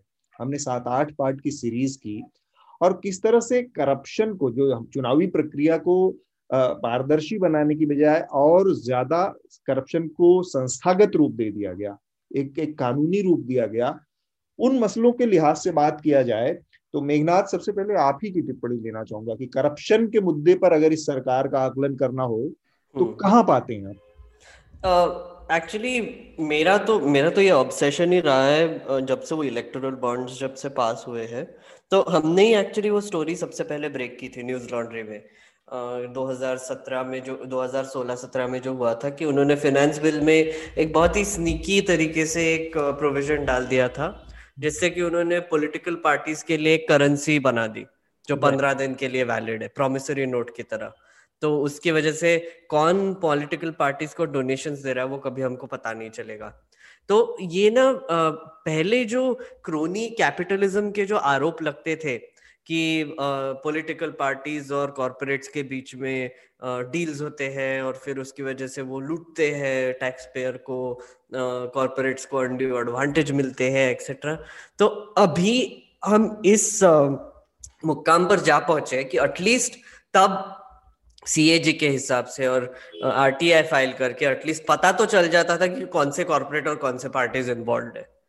अभी तो ये पता भी नहीं चलेगा। बेसिकली अभी अभी लास्ट वीक इंफॉर्मेशन नहीं दे सकते वो जी जी बिल्कुल। और अगर आप देखेंगे पिछले ही हफ़्ते हमारे जो चीफ इंफॉर्मेशनल कमिश्नर है उन्होंने कहा कि ये पब्लिक इंटरेस्ट में ही नहीं है। कि आपको नाम पता चले कि इसने पार्टी को डोनेट किया है करके। और उन्होंने हमारा जो राइट टू प्रिवेसी का लॉ है वो इस्तेमाल करके इसको जस्टिफाई किया कि जो डोनर्स है उनको राइट टू प्रिवेसी है करके। तो अब आप सोचिए कि कितना हम किस हद तक आ गए हैं कि एक तो क्यूरियोसिटी जो पहले थी कि भैया क्या करप्शन हो रहा है भैया पता करो थोड़ा सा इन्वेस्टिगेट करो थोड़ा सा मालूम होना चाहिए लोगों को कि कैसा उनका पैसा इस्तेमाल हो रहा है वो तो गया तो गया। पर अभी तो बेसिकली वो क्यूरियोसिटी भी मारने की कोशिश हो रही है ट्रांसपेरेंसी तो दिख ही नहीं रही है और ऊपर से मुझे एक और एक थोड़ा सा माइंडसेट चेंज टाइप हो गया है, वो मुझे बहुत अजीब लगा कि पहले जो वो स्पेक्ट्रम एलोकेशन या फिर कोल ब्लॉक एलोकेशन जो एक पब्लिक रिसोर्स था, उस पर बहुत बहुत हवा हवा हुआ था कि मतलब नहीं पब्लिक का पैसा है पब्लिक का पैसा कैसे लूट सकते हो कॉर्पोरेट कॉर्पोरेट को कैसे दे सकते हो। अभी आप अगर अगर देखेंगे तो सेंट्रल विस्टा का प्रोजेक्ट ले लीजिए। सेंट्रल विस्टा का प्रोजेक्ट है उसमें बीस हज़ार करोड़ रुपए वो बनाने में लगा रहे हैं और कुछ बारह हज़ार करोड़ रुपए वो हम्म। पूरा सेंट्रल विस्टा डेमोलिश करने में लगा रहे हैं। उसमें एक रिपोर्ट आया था कि कुछ 600 किलोलीटर पानी रोज इस्तेमाल होगा डेमोलिशन के वक्त। अब ये पब्लिक रिसोर्स नहीं है क्या? ये पब्लिक रिसोर्स ये पब्लिक का पैसा नहीं है क्या? फिर उसी तरह से फिर से सवाल क्यों नहीं पूछ रहे हैं सर, सरकार से? मीडिया हम्म। क्यों नहीं पूछ रहा है? लोग क्यों नहीं पूछ रहे ये कभी कभी सवाल आते हैं मन में पर मुझे लगता है कि एक थोड़ा सा माइंडसेट चेंज हो रहा है और आ, लोग थोड़े से अभी डिस्ट्रैक्ट भी हो गए हैं। कुछ हम्म। उनके प्रायोरिटीज भी चेंज हो गए हैं और लगता है पता नहीं क्या होगा अभी आगे जाके। अभी हम आ, मैं एक डाटा देख रहा था जो कि पब्लिक डोमेन में आया और बिहार इलेक्शन से पहले जो इलेक्टोरल बॉन्ड एस ने बेचे उसमें मैक्सिमम बॉन्ड्स जो बिके हैं वो एक करोड़ से ऊपर के बिके हैं। तो मतलब हाँ, बिल्कुल। अब ये समझिए कि पहले ये इन्हीं पार्टियों ने अपने लिए एक कानून बना रखा था कि 2000 मिनिमम के जो होंगे हम्म। उसका कोई नाम नहीं देना पड़ेगा ऐसा 2000 से ऊपर कैश कैश कैश। जब दे पहले बीस हज़ार हुआ करता था तो आप अगर यस यस बीस उन्नीस हज़ार उन्नीस हज़ार नौ सौ निन्यानवे रुपए देते थे कैश हाँ, में ताकि वो तो नाम ना नाम नहीं देना पड़ता। पर उन्होंने रिड्यूस करके दो हज़ार कर दिया है। और अब वो करोड़ों में बिक रहे हैं किसी को नाम हम्म। देने की ज़रूरत नहीं है। हम्म। तो इस तरह से पूरी प्रक्रिया को इतना वो कर दिया गया है कि अब इस देश में चुनावी सुधार की, चुनाव रिफॉर्म की बात भी सोचना मुश्किल है। आनंद, आपको लगता है कि सरकार ने रिफॉर्म्स के ज़रिए जो सुधार और जो भ्रष्टाचार मुक्त कहने का वादे और घोषणाएँ थी, उस दिशा में बहुत कोई प्रगति हुई है पिछली सरकारों के मुकाबले? हाँ तो जो मेरे ख्याल से जो सिस्टमिक करप्शन है जो बहुत जटिल करप्शन है वो वो पब्लिक स्क्रूटनी उसकी करना मुश्किल है और जो पब्लिक परसेप्शन में ज़्यादा इंडिविजुअल डिपार्टमेंटल करप्शन दिखता है हम्म। तो उन individual cases of departmental corruption नहीं होने की वजह से सरकार की ऐसी छवि है कि भ्रष्टाचार एक रिलेटिव टर्म्स में भ्रष्टाचार मुक्त एक प्रशासन दे सके हैं। तो एक क्या है कि प्रधानमंत्री स्तर पर मुख्यमंत्री स्तर पे बहुत, जो है इंडिविजुअल सेंस में कभी भी बहुत ज़्यादा करप्शन नहीं रहता है। मुख्य होता है जो अनुशासन है काउंसिल ऑफ़ मिनिस्टर्स या कैबिनेट या ब्यूरोक्रेसी पर रखना। तो उसमें जो है एक करे डिसिप्लिन में कम्युनिकेशन कंट्रोल करके, सूचना का आना जाना कंट्रोल करके और एक लगाम रख के मंत्रियों पर ये छवि बनी है सरकार की और मैं गाँव में वगैरह में एक है कि सरकार, दो चीज़ें इनके पक्ष में काम कर रही हैं कि करप्शन फ्री एक इमेज है मौजूदा सरकार की। दूसरा है कि जो टारगेटेड सोशल प्रोग्राम्स हैं उसका जो बेनिफिशियरीज हैं वो दो चीज़ें जो हैं इनके पक्ष में जा रही हैं जो सोशियो इकोनॉमिक प्रोग्राम्स हैं जो और बहुत टारगेटेड ढंग से और दूसरा करप्शन फ्री।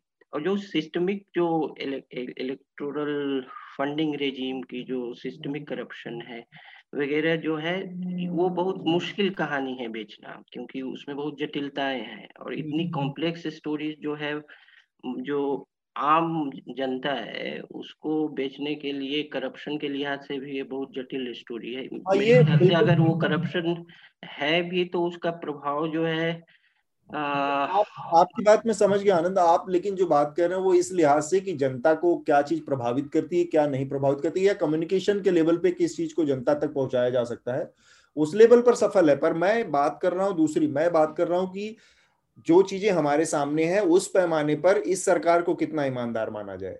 हमें आपके चुनाव इंडिविजुअल इंडिविजुअल कोई बड़ा जो है स्कैम नहीं होना और जो एब्सोलूट टर्म्स में देखिए तो इसको भी जो है पूरी पारदर्शी या बहुत ज़्यादा ईमानदारी में अगर आइसोलेशन में देखा जाए एब्सोलूट टर्म्स में तो बहुत ज़्यादा अंक नहीं मिलेंगे क्योंकि उतनी पारदर्शिता है नहीं भारत में।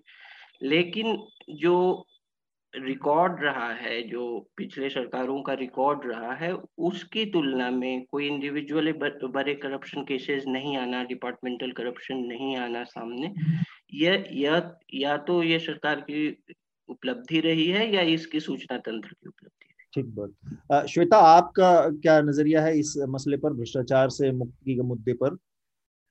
देखिए आपने इलेक्टोरल बॉन्ड्स की बात ऑलरेडी कर दी है। जी। आ, एक एक आलेख मैंने आप ही न्यूज़ लॉन्ड्री पर ही मेरा पब्लिश हुआ था एफसीआरए के मुद्दे पर। जी जी। वो बहुत इंटरेस्टिंग पूरा प्रोसेस रहा कि 2013 में एसोसिएशन फॉर डेमोक्रेटिक रिफॉर्म और श्री ई एस शर्मा ने भारतीय जनता पार्टी और कांग्रेस दोनों पर एफसीआरए कानून 1976 का उल्लंघन करते हुए फॉरेन रिसोर्सेज से पैसा लेने के विरुद्ध एक पिटिशन दाखिल किया। 2014 में दिल्ली हाईकोर्ट ने उस पर अपना आदेश सुनाया। उसके उसके अनुसार उन दोनों पार्टियों को माना गया कि इन्होंने कानून का उल्लंघन किया है हम्म। और कहा कि इलेक्शन कमीशन को आदेश दिया कि आप छह महीने के भीतर इन दोनों पार्टियों पर कार्रवाई कर लीजिए। उनको सस्पेंड कर दीजिए। और ये हुआ था इलेक्शंस के दस दिन पहले जनरल इलेक्शन के दस दिन पहले। हाँ, हाँ और 2016 में फिर उन फिनेंस बिल के ही तहत चूँकि इलेक्टोरल बॉन्ड्स की आपने बात फिनेंस बिल में की मनी बिल से इन्होंने काफ़ी कुछ किया है। तो उस मनी बिल के तहत इन्होंने एफसीआरए कानून में जो विदेशी स्रोत का पूरा फॉरेन रिसोर्सेज का जो पूरा डेफिनेशन है उसको अमेंड कर दिया। हम्म। और उसके हिसाब से दोनों पार्टियों ने जिसके तहत दोनों पार्टियों को हाईकोर्ट ने कहा था कि उसी डेफिनेशन को इन्होंने चेंज कर दिया। बाद में 2016 में जब सुप्रीम कोर्ट में यही मामला चूँकि ये लोग लेकर सुप्रीम कोर्ट गए थे हाई कोर्ट के जजमेंट के विरुद्ध तो वहाँ पर जब बहस शुरू हुई तो लॉयर्स ने कहा कि भाई विदेशी स्रोत की जो पूरा डेफिनेशन है वो तो 2010 में आपने किया है 2010 वाला जो संशोधन है उसमें आपने किया है। कानून में कई बार संशोधन हुए हैं। जबकि हाँ। जो हाईकोर्ट का ऑर्डर है वो उन्नीस सौ छिहत्तर के कानून के अंतर्गत है। तो इन्होंने अपना ही जो केस था दोनों पार्टीज़ ने अपना केस सुप्रीम कोर्ट से वापस लिया और 2017 में वापस इन्होंने 2018 में वापस इन्होंने उन्नीस सौ छिहत्तर के कानून में रेट्रोस्पेक्टिवली बदलाव कर दिया। जिसके तहत अब ये मुक्त बरी हैं। तो अब आप इसको क्या कहेंगे? मतलब कायदे से कहा जाए तो मनी बिल के तहत इन्होंने बहुत सारे ऐसे कानून जिसके तहत आ, रफाइल पे तो इसलिए ये फंस जा रहे हैं बार बार क्योंकि रफाइल रेट्रोस्पेक्टिवली उतने पीछे से हो नहीं पाया। इसलिए ये रफाइल पे बार बार फंस जा रहे हैं। नहीं तो इन्होंने कानूनों में इतने संशोधन कर दिए हैं कि हम्म। जिन सं, जिन आ, कानूनों के तहत यूपीए सरकार के तमाम उनके खिलाफ केसेस दाखिल हुए। असल में वो कानून ही अब नहीं है। वो कानून हम्म। में संशोधन हो चुके हैं। तो अब आप इसको यही मैं कह रहा था कि असल में करप्शन एक तो है कि जिसका आनंद ने ज़िक्र किया कि इंडिविजुअल लेवल के करप्शन होते हैं जो दिख जाते हैं किसी ने कमाया किसी ने पैसा घूस लिया ये वो। मौजूदा सरकार का जो कामकाज का तरीका है करप्शन को सिस्टमेटिक कर देना एक तरह से कानूनी उसको एक संरक्षण दे देना ये इस सरकार का मोडस अपरेंडाई में दिखता है। चाहे वो आपका ये इलेक्टोरल बॉन्ड का मसला हो आपने जिस तरह से बताया कि एफसीआरए में जाके इन्होंने रेट्रोस्पेक्टिव चेंज कर देना ये क्या बताता है? ये बहुत ब्लेटेंट सामने दिखता है कि आप करप्शन कर रहे हैं। और जबकि वो अतुल जबकि हम थोड़ा यहाँ सूचना भी देना चाहेंगे क्योंकि शायद एडीआर और ए एस शर्मा सुने तो वो इस बात को आगे ले जाए। कि जो उन्नीस सौ छिहत्तर का कानून था वो क्रिमिनल एक्ट के तहत आता है क्योंकि उसकी धारा 26 और धारा 28 में क्रिमिनल लॉज हैं। तो वो बेसिक थ्योरी ऑफ़ लॉ के हिसाब से 1976 के कानून को रेट्रोस्पेक्टिवली चेंज नहीं किया जा सकता है।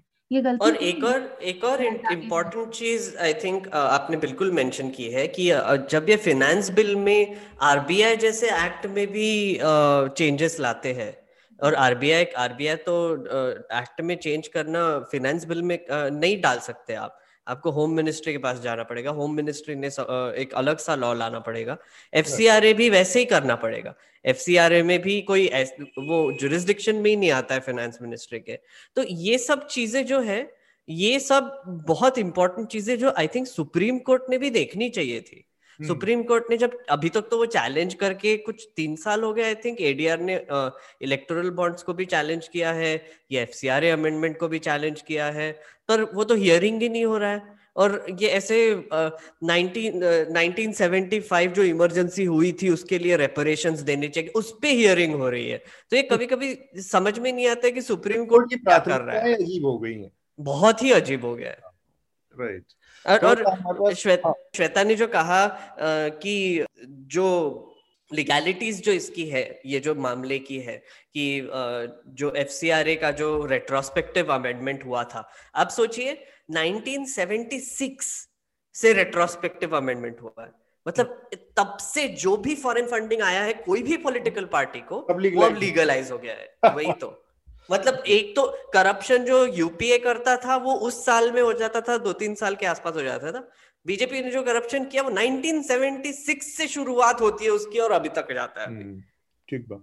चलिए तो थोड़ा सा समय का भी हमारे पास अभाव है, लेकिन मुझे लगता है कि हमने काफ़ी सारी चीज़ों को कवर किया है।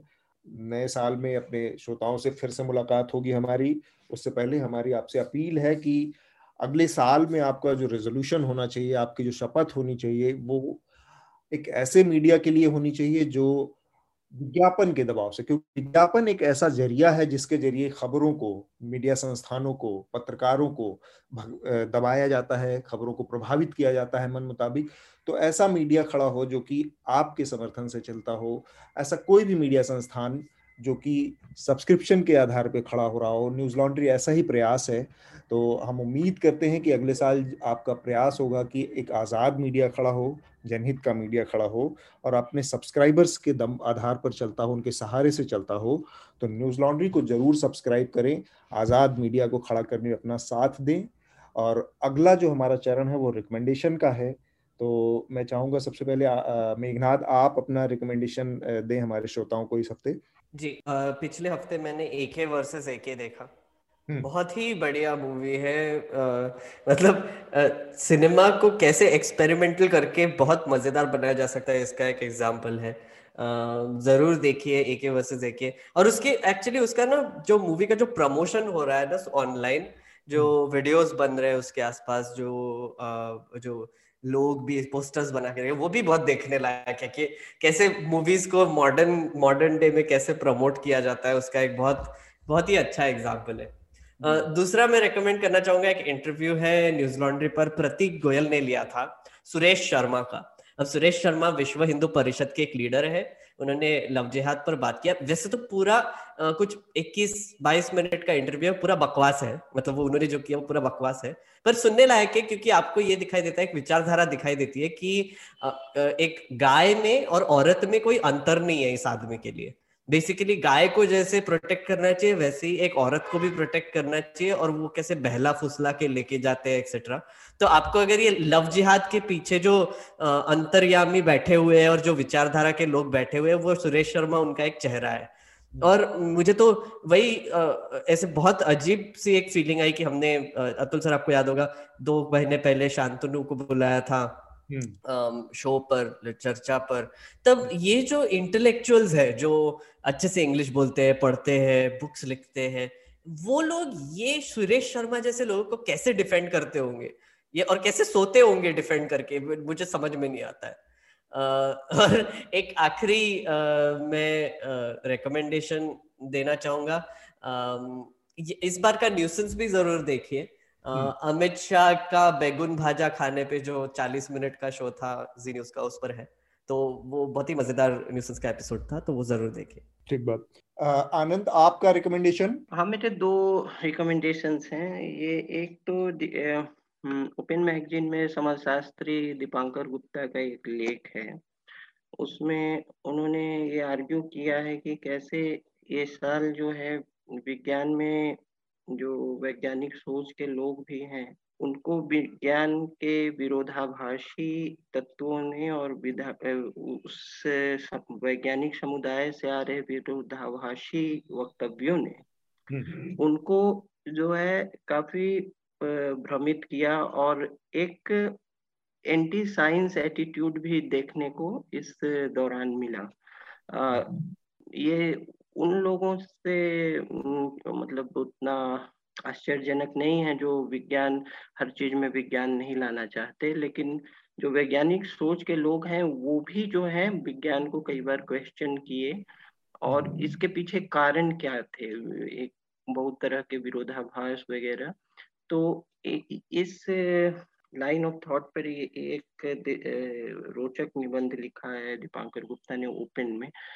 आ, दूसरा जो है मेरा वो थोड़ा सा एक बायलैटरल इशू पे है या इंटरनेशनल इशू पे है बायलैटरल नहीं तो हम लोग कई बार जो अटलांटिक के पार हो रहे मुद्दों में ज़्यादा दिलचस्पी लेते हैं और पड़ोस में उतना नहीं तो एसोसिएट प्रेस ने एक कैथी गैनन ने एक रिपोर्ट की है पाकिस्तान में हज़ार से ज़्यादा दूसरे धर्म की लड़कियों का शादी और या जबरन धर्मांतरण करवाने का। और एक विस्तृत रिपोर्ट है कैथी गैनन की एसोसिएट प्रेस में।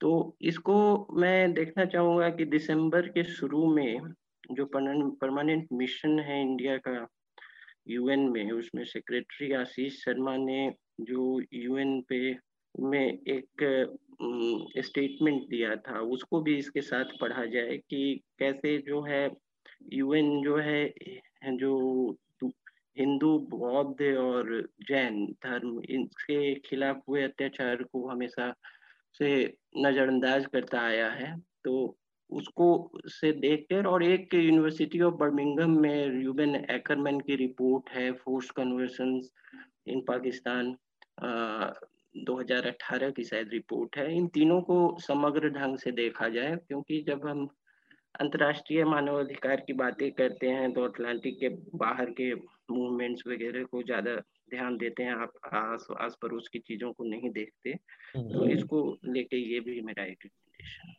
ठीक है। श्वेता आप क्या रिकमेंड करेंगी? जी चूँकि लव जिहाद का माहौल है तो सबसे पहले तो मैं थोड़ा हिस्ट्री वापस समझने के लिहाज से रिकास्टिंग विमेन जो कुमकुम संगारी और सुदेश वैद की एडिट किताब है उसको मैं रेकमेंड करना चाहूँगी मतलब ये बहुत ज़रूरी है समझना इस दौर में कि ऑनर का जो परसेप्शन औरतों के साथ जोड़ दिया गया है हम्म। और उसके साथ उनका बर्ताव सोचना समझना निर्णय लेना चुनाव करना सबको नियंत्रित करने की जो कोशिश की जा रही है चाहे वो लव जिहाद चाहे रोबियो जिहाद जिस भी नाम से मतलब हम्म। इस इस हद तक कोशिश की गई मुझे याद है 2014 में ये सरकार आई थी और 2015 का जो 14 फरवरी था वो भगत सिंह के शहीदी दिवस के नाम से तमाम संस्थानों ने इन्हीं के तमाम संस्थानों ने सिस्टर ऑर्गेनाइजेशंस ने मनाया था। तो कि तो ये इनका इन इस मतलब दक्षिण पंथ जो हमारे देश का उसका दिवालियापन कह लीजिए क्या कहें कि किसी साल ये मातृ पितृ पूज्य पूजन दिवस मनाते हैं चौदह को किसी दिन भगत सिंह शहीदी दिवस मना लेते हैं किसी साल हर साल इनका बदल जाता है। हाँ क्योंकि इनको लगता है कि जो इनकी हिंदू औरतें हैं ये बड़ी आसानी से सिड्यूस्ड हो सकती हैं। तो इसलिए ये हो ना, इनके साथ कोई ऐसा करे ना, और मुसलमान तो बिल्कुल ना करे, क्योंकि ये तो सबसे बड़ी बेचारी है, और इनको तो अपनी समझ है नहीं। ये बालिग हैं, लेकिन इनको कोई समझ नहीं है। तो इसलिए चौदह फरवरी को ये बार बार अपने दिवालियेपन के साथ नया नया नाम देकर मनाने की कोशिश करते हैं। तो ऐसे में ज़रूरी है कि कुछ ऐतिहासिक किताबों को कुछ समझ बढ़ाने की जिसमें आप समझ सकें कि जेंडर क्या है। औरत क्या है? लैंगिक समानता क्या है? तो उस लिहाज से मैं रिकास्टिंग वेमेन को रेकमेंड कर रही हूँ। हम्म। दूसरा मैं आ, कश्मीर पर चूँकि बहुत कम समझ है तो एक बहुत अच्छी किताब है मेरे ख्याल से आपने पढ़ी भी होगी अशोक कुमार पांडे की आ, कश्मीर और कश्मीरी पंडित और कश्मीर अच्छा। नामा भी बिल्कुल। आ, उसके साथ साथ अगर मौका मिले तो क्रिस्टोफर सिनेडन की बुक है अंडरस्टैंडिंग कश्मीर एंड कश्मीरीज तो कश्मीर पर थोड़ी समझ बनाए जाने की खासतौर पर ऐतिहासिक समझ बनाए जाने की ज़रूरत है इस लिहाज से आ, मैं ये रिकमेंड कर रही हूँ। साथ साथ नाओमी क्लीन की चूँकि अभी कोविड का डिजास्टर कैपिटलिज्म का आपदा में अवसर तमाम तमाम इस तरह के कॉनोटेशन का दौर है तो the shock doctrine Naomi Klein का अगर पढ़ा जा सके। और। बिल्कुल फ़िल्मों में मैं चूँकि अभी मैं पहली बार रेकमेंड कर रही हूँ इसलिए मैं पीछे से ही ले जाऊँगी एकदम ताज़ा तरीन नहीं। द किंग स्पीच देख सकते हैं 1984 देख सकते हैं अ ब्यूटीफुल माइंड देख सकते हैं और। गमन देख सकते हैं इतना बड़ा माइग्रेशन हुआ पलायन हुआ कोविड के दौरान। तो गमन जब वो फ़िल्म बनी थी और तब से अब तक के बीच में क्या कुछ बदला है या नहीं बदला है इसको भी इसकी भी समझ को विस्तार देता है। तो ये मेरे कुछ के रिकमेंडेशन है। धन्यवाद। मेरे दो रिकमेंडेशन है। साल का अंत है थोड़ा सा आ, लोग तफरी और हसीन मज़ाक के मूड में होंगे खुशी उसमें। तो थोड़ा हल्के फुल्के रिकमेंडेशन क्योंकि बहुत गंभीर पहले ही आ गए हैं सारे। तो वैसे एक ही वर्सेस एक ही अच्छी है मैंने भी देखी। वर्सेस एक ही फ़िल्मों के उसमें रियलिस्टिक सिनेमा और फैंटेसी का कैसे कॉम्बिनेशन बनाया जा सकता है उसका ज़बरदस्त एक्सपेरिमेंट है मज़ेदार है वो। तो वो रिकमेंडेशन भी एक हाँ हो सकता है। एक सीरीज़ है डॉक्यू सीरीज़ है अमेजन पे द टेस्ट करके, वो ऑस्ट्रेलियन क्रिकेट के जर्नी के ऊपर है। बेसिकली जो हाल फ़िलहाल का उनका जो गिरावट आई थी और जो छेड़छाड़ बॉल टेम्परिंग का मामला था, उसके बाद जो शुरू हुआ विवाद और फिर से ऑस्ट्रेलियन टीम की जो पुरानी स्थिति थी, जो इमेज थी, उसको पाने का जो संघर्ष था, उसके ऊपर है। तो बहुत अच्छी और वो बहुत जो हम मैदान पे खेलते हुए देखते हैं, उसके इतर जो मैदान के बाहर और व्यक्तिगत जीवन की जो गतिविधियाँ, उसको भी बहुत खूबसूरती समेटा है उसमें तो द टेस्ट करके है तो उसको रिकमेंड करूँगा मैं। इसके अलावा पहली बार मैं चाह रहा हूँ कि ईयर एंड स्पेशल आया है इस बार टिप्पणी का, अपने ही रिकमेंड कर दे रहा हूँ एक। तो टिप्पणी चाहे तो आप लोग देखें पूरे एक साल की टिप्पणी की उसमें परिक्रमा है और साथ में एक किताब है आई क्रिकेट के ही ऊपर राम गुहा की कॉमनवेल्थ ऑफ़ क्रिकेट तो मैं इसको पढ़ने की प्रक्रिया में हूँ, आधे के करीब। बड़ी अच्छी किताब है, अगर आपको भारत में और इसके इर्द गिर्द क्रिकेट की जो जर्नी है इंडिपेंडेंट इंडिया की, हालाँकि वो उनका मेमोयर है, लेकिन उसके ज़रिए आपको बहुत सारी चीज़ों की समझ मिलती है और एक्चुअली क्या चल रहा है उन सब चीज़ों से, को समझने का मौका मिलता है। क्रिकेट और उसके साथ पॉलिटिक्स को भी, की भी समझ मिलती है आपको। तो ये मेरे रिकमेंडेशन है। इसके साथ ही हम अपनी आज की चर्चा को यहाँ पर रोकेंगे। मेघनाथ आपको कुछ कहना है? नहीं, मैं बस नए साल की शुभकामनाएँ देना चाहूँगा सबको। और मुझे लगता है कि मैंने इस साल बहुत सेटिस्फाइंग रहा वैसे इस साल, क्योंकि न्यूज़ लॉन्ड्री के साथ काम करके इंडिपेंडेंट मीडिया के साथ काम करके थोड़ा सा अच्छा लगा। और ऊपर से लॉकडाउन के समय में भी कैसे न्यूज़ लॉन्ड्री फिर भी बढ़ता गया है ना? अतुल सर मतलब हमने हमारी टीम तो एक्सपैंड हुई है एक्चुअली लॉकडाउन के वक्त। तो ये थोड़ा सा देखने में थोड़ा सा मैजिकल टाइप ही फीलिंग आया थोड़ा सा सररियल लग रहा है पर हाँ, लोगों के यहाँ छटनी चल रही थी हर मीडिया हाँ वही तो। और हम टीम बढ़ा रहे थे क्योंकि हमको रिपोर्ट करना था कि बाकी जगह छटनी चल रही है। तो मतलब ये थोड़ा सा होप देता है कि इंडिपेंडेंट मीडिया आगे जाके और बड़ा होगा। न्यूज़ लॉन्ड्री जैसे संस्थान और बड़े होंगे और मुझे लगता है 2021 को थोड़ा सा होपफुल इससे भी शुरू करना चाहिए। तो हैप्पी न्यू ईयर सबको और अगले साल मिलते हैं। हैप्पी न्यू ईयर आपको भी श्वेता आनंद और मेघनाथ आप लोगों को भी हैप्पी न्यू ईयर हमारे को भी नया साल बहुत बहुत मुबारक हो। थैंक यू न्यूज़ लॉन्ड्री के सभी पॉडकास्ट टिचर आई और दूसरे पॉडकास्ट प्लेटफॉर्म पे उपलब्ध हैं। खबरों को विज्ञापन के दबाव से आज़ाद रखें। न्यूज़ लॉन्ड्री को सब्सक्राइब करें।